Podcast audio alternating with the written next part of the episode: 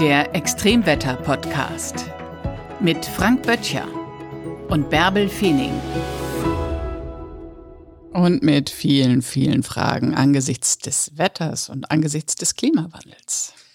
Ja, uns beschäftigt heute die Frage, was passiert eigentlich, wenn der Klimawandel ungebremst weitergeht? Wenn wir tatsächlich drei Grad haben gegenüber der vorindustriellen Zeit am Ende dieses Jahrhunderts und wie kann unser Planet dann irgendwann aussehen? Darüber werden wir heute reden. Ist das die realistischere Variante? Ja, ich glaube schon. Äh, die 1,5 Grad gegenüber der vorindustriellen Zeit sind aus meiner Sicht tatsächlich nur noch rein hypothetisch zu halten. Da müssten wir tatsächlich massiv Kohlenstoffdioxid aus der Atmosphäre rausziehen, bis 2050 auf Null Emissionen runterkommen. Und zwar global, keine CO2-Emissionen mehr. Und danach dann tatsächlich äh, aktiv Unmengen an Kohlenstoffdioxid aus der Atmosphäre rausholen. Ich glaube, das ist nur noch in der größten Theorie möglich. Und auch die zwei 2-Grad-Grenze scheinen mir nur unter allergrößten Schwierigkeiten noch möglich zu sein. Dies würde bedeuten, bis 2060 runterzugehen auf Null Emissionen global, was Kohlenstoffdioxid angeht. Auch das ist nur schwer zu glauben, dass das wahrscheinlich ist, wenn man sich die Entwicklung der letzten Jahrzehnte anschaut. Vielleicht, also das kann man schon hoffen, dass die Kohlenstoffdioxidemissionen insgesamt runtergehen. Aber meine Vermutung ist, wenn ich mir die Klimaszenarien so anschaue und schaue auch, wie so in die internationale Weltpolitik so tickt, dann vermute ich, dass wir am Ende dieses Jahrhunderts irgendwo bei drei Grad liegen werden gegenüber der vorindustriellen Zeit. Das ist ein Schlag ins Konto. Was heißt das denn? Ja, das ist ja zunächst mal erstmal so eine völlig abstrakte Zahl. Und äh, drei Grad gegenüber der vorindustriellen Zeit sagen, ja, ja gut, dann ist es halt drei Grad wärmer oder drei Grad kälter. Die Veränderungen sind aber schon ganz erheblich. Wir werden das bei den Temperaturen sehen und werden es vor allen Dingen, und darauf komme ich gleich nochmal sehr ausführlich zu sprechen, beim Meeresspiegel sehen. Das sind die beiden entscheidenden Faktoren. Es gab beim Extremwetterkongress 2022 einen hochspannenden Vortrag, eine neue Studie, die vorgestellt worden ist vom Alfred Wegener Institut, zusammen erstellt mit dem Deutschen Klimarechenzentrum. Und zwar haben die mal Folgendes gemacht. Die haben mal einen Hitzetag genommen im Sommer 2019, in dem es in Deutschland Temperaturen von 40 Grad im Westen Deutschlands gab in Hamburg 35 Grad und in Süddeutschland Temperaturen um 36 Grad und im Westen Deutschlands tatsächlich Temperaturen um 40 Grad. Und dann haben die mal Folgendes gemacht. Die diesen Tag genommen und haben mal in den Klimamodellen äh, diesen Tag durchlaufen lassen. Und zwar so, als wäre das Klima 1853 und in einem zweiten Lauf das Klima von 2095 mit einer globalen Erwärmung von 4 Grad gegenüber der vorindustriellen Zeit. Und was konnte man sehen? Man konnte sehen, dass die Temperaturen äh, natürlich in einem Klima, das über 100 Jahre zurückliegt, 1853 deutlich kühler ist, das Wetter eben auch deutlich kühler war, die heiße Luft bei gleicher Wetterlage nicht so stark nach Deutschland hereingezogen wäre und die 40 Grad im Westen Deutschlands wahrscheinlich bei 37 Grad gelegen hätten. Der Tag aber der gleiche Tag, gleiche Wetterlage unter den Klimarahmenbedingungen im Jahre 2095 hätte im Westen Deutschlands Temperaturen von 47 Grad gebracht. Das heißt, vier Grad mehr ah. gegenüber der vorindustriellen Zeit bedeutet nicht, dass die Temperaturen bei uns in Deutschland an einem starken Hitzetag vier Grad höher sind als etwa 1850, sondern möglicherweise zehn Grad.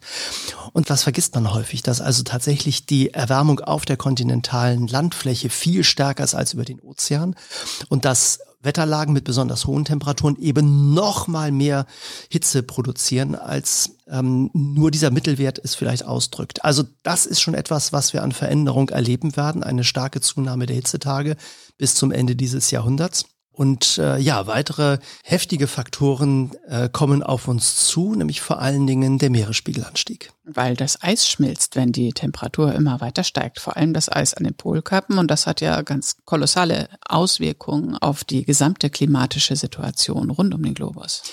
Ja, das schmelzende Eis ist einer der zentralen Faktoren, gerade das Festlandseis. Das schwimmende Eis ist nicht so ganz problematisch, weil es natürlich, ja, wie in der Limonade, wenn da ein Stück Eiswürfel drin ist, wenn das schmilzt, läuft die Limonade nicht über. Das ist beim schwimmenden Eis im Ozean auch so. Aber das Festlandseis, das eben tatsächlich abschmilzt in großen Mengen. Grönland verliert jedes Jahr 350 bis 450 Milliarden Tonnen Eis, unvorstellbare Mengen. Und das westantarktische Eisschild ist nicht besonders stabil, wenn hier tatsächlich größere Mengen an Eis äh, abbrechen und aufschwimmen schwimmen, dann verdrängen die sehr, sehr, sehr, sehr viel Wasser.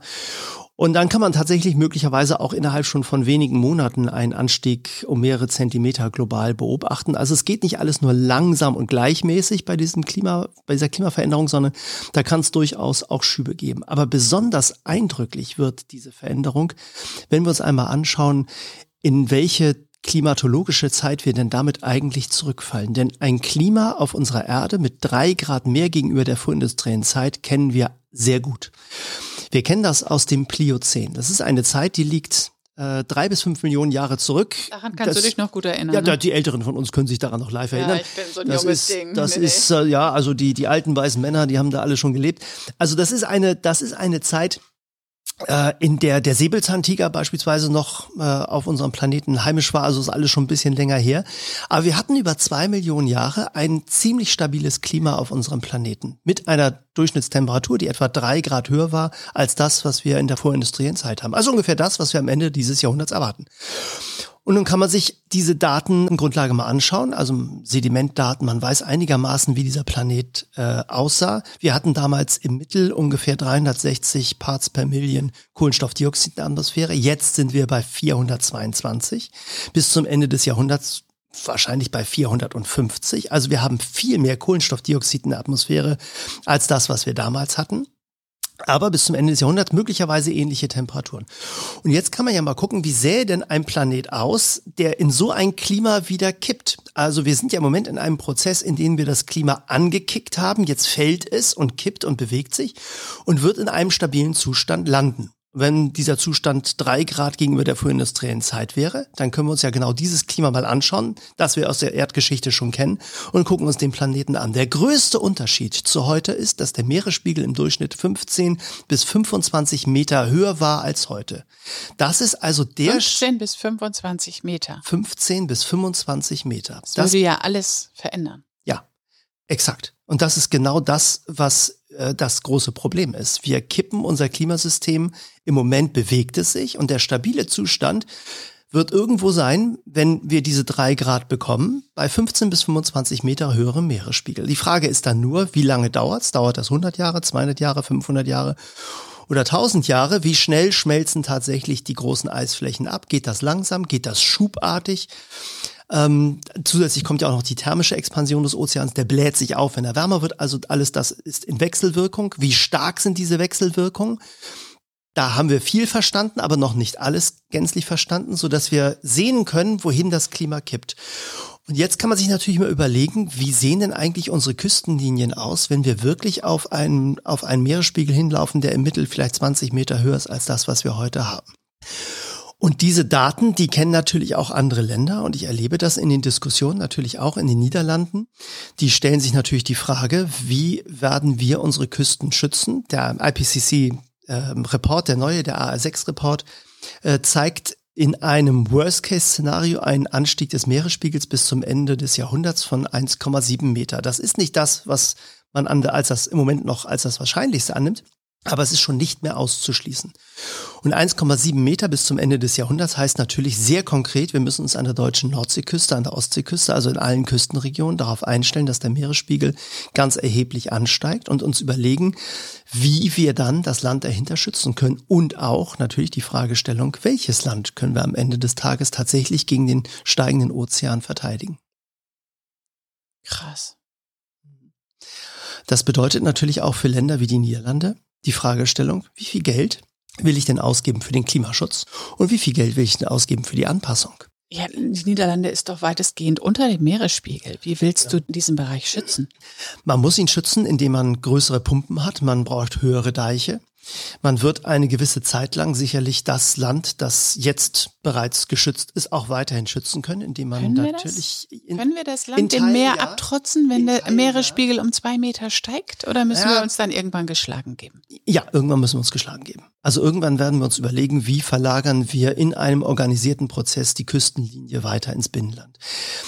Das wird schon deshalb nötig sein, weil wir natürlich auf der anderen Seite Flüsse haben, die von hinten natürlich nach vorne hineindrücken in Richtung Ozean.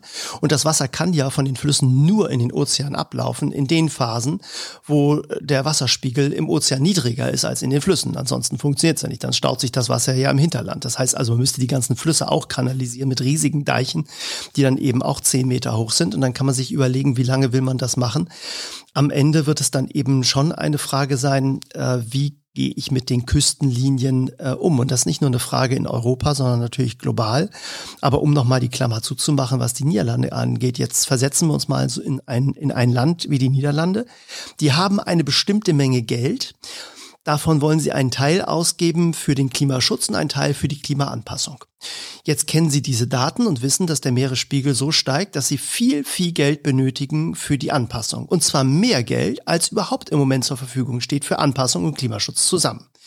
Und dann findet folgende Diskussion statt, die ja naheliegend ist. Haben wir überhaupt noch das Geld für den Klimaschutz, wenn wir wissen, dass die Anpassung uns unendlich viel mehr kostet, als wir an Geld haben für Klimaschutz und Anpassung zusammen? Und dann kann man sich vorstellen, dass die Stimmen lauter werden, die sagen, wir haben kein Geld mehr für den Klimaschutz. Wir müssen das alles für die Klimaanpassung ausgeben, weil wir jetzt schon wissen, dass der Meeresspiegelanstieg solche enormen Kosten produzieren wird. Die Folge ist oder wäre, wenn das Szenario einigermaßen uns plausibel erscheint, dann würde der Weg natürlich dahin gehen, dass immer mehr Geld ausgegeben wird für die Anpassung, immer weniger für den Klimaschutz. Die Folge wäre, der Klimaschutz würde natürlich viel zu kurz kommen, der Klimawandel würde ungebremst weitergehen und das Szenario, dass der Meeresspiegel so stark ansteigt, würde natürlich äh, noch plausibler und noch stärker zunehmen. Self-fulfilling prophecy ist das. Ne? Exakt. Ne? Wir rutschen quasi jetzt schon hinein in eine Situation, bei, bei der wir eher einen ungebremsten Klimawandel vor Augen haben. Äh, zumindest ein Kippsystem, das eben stabil ist, erst irgendwo bei 15 bis 25 Meter höhere Meeresspiegel, als dass wir es tatsächlich schaffen, das vorhandene Geld zu nehmen, um Klimaschutz zu betreiben, um tatsächlich runterzukommen auf die zwei Grad oder noch besser auf die 1,5 Grad.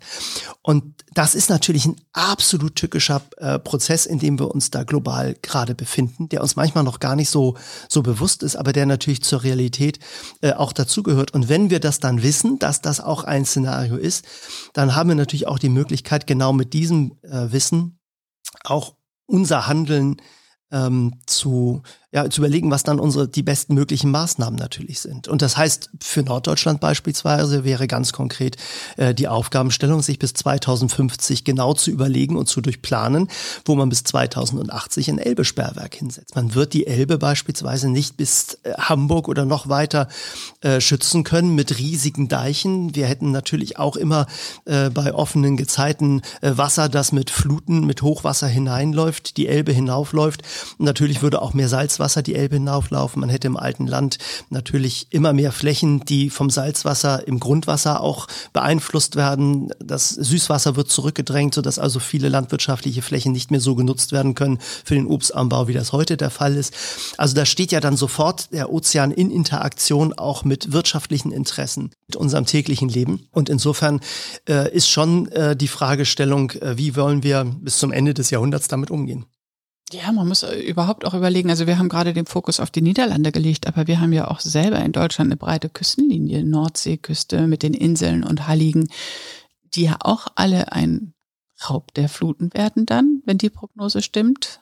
Und die haben halt eine große Bedeutung, einfach weil sie die Wucht der Wellen bremsen bei Sturmfluten. Und wenn es keine Inseln mehr gibt, wenn es keine Halligen mehr gibt, was bedeutet das dann für die norddeutsche Küste? Was mhm. bedeutet das dann für die Deiche? Mhm. Ja, das sind tatsächlich große Fragestellungen, die da auf uns zukommen. Wir äh, können auch sehen, wenn man jetzt mal die Gebiete, die also 20 Meter ähm, im Moment über dem Meeresspiegel sind, also Flächen, die hypothetisch irgendwann bei einem neuen stabilen Klimasystem überflutet werden würden. Wenn wir die drei Grad haben, laufen wir einfach am Ende des Szenarios darauf hinaus. So eine Frage der Zeit. Dann kann man sehen, dass in Norddeutschland beispielsweise, wenn man keinen Küstenschutz betreiben würde, es eine Wasserverbindung geben würde zwischen der Nord- und der Ostsee. Das wiederum würde die Strömungsverhältnisse natürlich vollständig verändern. Das heißt, das Gebiet, wo heutzutage Sturmfluten wären an der deutschen Nordseeküste, da würde das Wasser quasi dann durch Schleswig-Holstein durchlaufen in die Ostseeküste. Die Sturmfluten würden an den Stellen nicht mehr so hoch auflaufen, Wobei man natürlich sagen muss, relativ betrachtet, denn ähm, höherer Meeresspiegel von 10 oder 15 Meter ist natürlich alles viel, viel höher als das, was wir heute haben. Aber ähm, äh, da stellen sich natürlich genau dann diese Fragestellung irgendwann.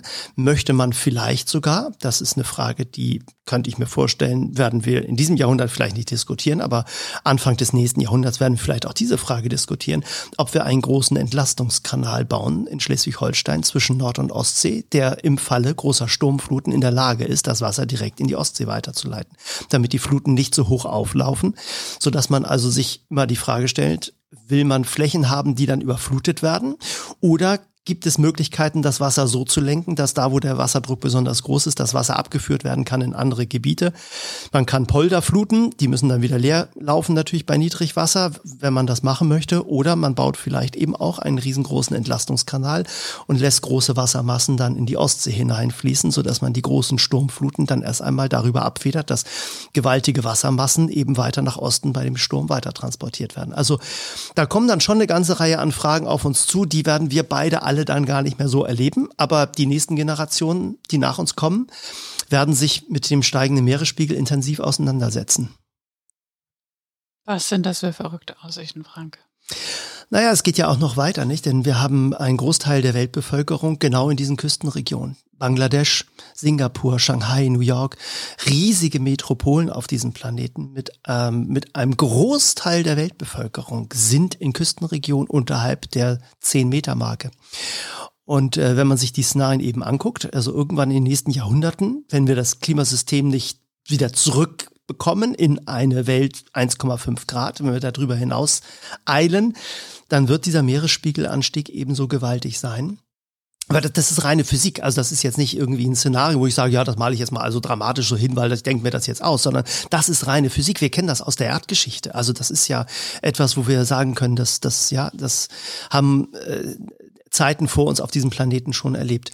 Und das bedeutet natürlich schon, dass ein Großteil der Weltbevölkerung am Ende umzieht. Also die werden weiter ins Hinterland ziehen und schauen, dass sie dann Häuser, Städte neu aufbauen, die ähm, äh, eben nicht an den, den Gebieten liegen, wo heute die Küstenregionen sind.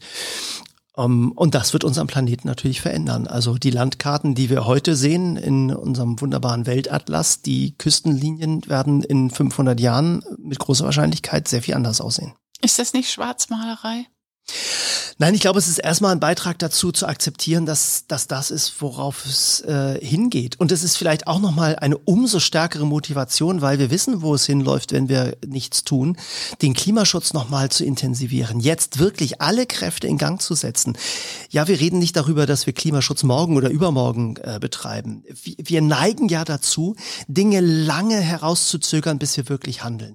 Das ist etwas, äh, äh wo wir, das ist so ein Wesenszug von uns Menschen. Menschen. Also, wenn wir morgens aufwachen, dann gibt es den Moment, wo wir realisieren, dass wir wach sind. Nun könnte man ja eigentlich sagen, dann stehe ich jetzt einfach auf. Aber die meisten von uns drehen sich nochmal um, bis wirklich das Aufstehen morgens nicht mehr abwendbar ist, weil der Beruf doch dazu führt, dass ich jetzt irgendwie pünktlich ins Büro muss. Jetzt muss ich wirklich aufstehen. Und daran merkt man eigentlich jeden Morgen, dass wir Menschen dazu neigen, das Unabwendbare so lange aufzuschieben, bis es nicht mehr abwendbar ist. Und jetzt ist genau der Moment, wo wir handeln müssen. Jetzt ist der Moment, wo wir aufstehen müssen und aktiv werden müssen, um dieses Klimasystem in den Griff zu bekommen. Noch ein weiter aufschieben führt uns dazu, dass wir genau in diese Welt kommen, die wir schon vor einigen Millionen Jahren auf unserem Planeten haben und von der wir ahnen, dass die nicht so gut ist wie die Welt jetzt. Also da werden wir uns auch anpassen. Der Mensch ist ein Meister der Anpassung und wir werden damit irgendwie umzugehen wissen.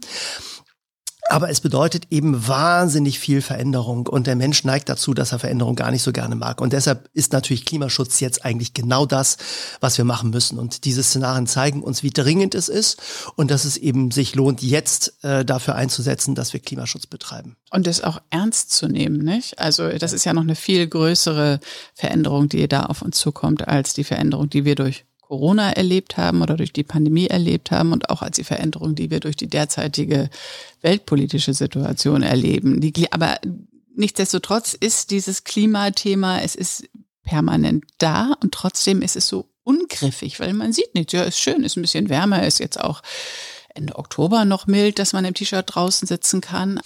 Ja, und wir gucken natürlich häufig auf die Temperatur und auf Starkregen und auf das, was sich beim, beim Wetter verändert. Nicht? Und das erlebe ich ja sehr häufig auch in der Diskussion zum, zum Klimawandel und zu den, ähm, zur globalen Erwärmung. Wir, wir schauen eben sehr häufig auf unser Thermometer. Und wir sehen, ja, äh, wir werden in äh, vielen Städten äh, Deutschlands werden wir am Ende des Jahrhunderts haben ein Klima, das wir jetzt schon in Südeuropa haben. Und dann kann man sagen, ja, da werden wir uns irgendwie dran anpassen und dann gibt's eben mehr Hitzetage, dann werden wir mehr Tage bekommen, an denen es auch mal Starkregen gibt, wir werden häufigere Dürren bekommen. Und all diese Fragen sind ja doch in der öffentlichen Diskussion wahnsinnig präsent. Wir überlegen uns, wie können wir bei Starkregen das Wasser so auffangen, dass wir es für die Trockenphasen nutzen können. Ähm, wie bekommen wir die Grundwasserspiegel im Griff, dass wir also da, wo Wasser aus den Wolken auch mal in großen Mengen fällt, dass dann auch dem Grundwasser wieder zugeführt werden kann. Wir überlegen uns, wie wir unsere Städte anpassen können gegen die steigenden Temperaturen. Da werden die Städte weißer werden, wir werden grünere Fassaden bekommen, wir werden Solardächer bekommen, wir werden Gründächer bekommen, wir werden den Transformationsprozess haben Richtung erneuerbare Energien. All das ist ja tatsächlich im Gang. Nur was wir eben häufig aus dem Blick verlieren und uns, was uns überhaupt gar nicht so präsent ist, dass drei Grad mehr gegenüber der vorindustriellen Zeit eben bedeutet, der Meeresspiegel ist stabil bei 20 Metern über dem Stand, den wir jetzt haben. Und das ist das, was uns langfristig die ganz große Veränderung bringt. An fünf Grad mehr werden wir uns irgendwie anpassen. Wir sehen ja auch, dass Menschen in Rom total glücklich leben können. Äh, da ist es üblicherweise auch im Mittel deutlich wärmer als das, was wir in Mitteleuropa haben. Und daran kann man schon ganz gut sehen, die Menschen können sich daran gut anpassen. Wir leben auch in Athen und in Mailand und in Rom äh, ausgesprochen zufrieden und äh, glücklich und können da auch, äh, auch, auch alt werden. Äh, aber äh, wir werden nicht glücklich leben können in einem Gebiet, Gebiet, das 20 Meter unter dem Meeresspiegel ist. Da haben wir üblicherweise Probleme, weil so lang reicht der Schnorchel nicht. Äh, und äh, ein Leben unter dem Meer ist, funktioniert zwar irgendwie bei Yellow Submarine ganz gut, aber in der Realität ist das eben schwierig. Und das heißt, wir müssen uns schon überlegen, wie ziehen wir uns zurück aus den Küstenregionen und wie gehen wir bis dahin um mit der sich verändernden Welt. Und das zeigt noch einmal, jetzt ist der Moment, dass man, wenn man morgens aufwacht, sich dieses vor Augen führt und sagt, dann stehe ich jetzt auf und heute leiste ich noch einen guten Beitrag für den Klimaschutz. Klimaschutz. Das war der Extremwetter-Podcast mit Frank Böttcher und Bärbel Feening.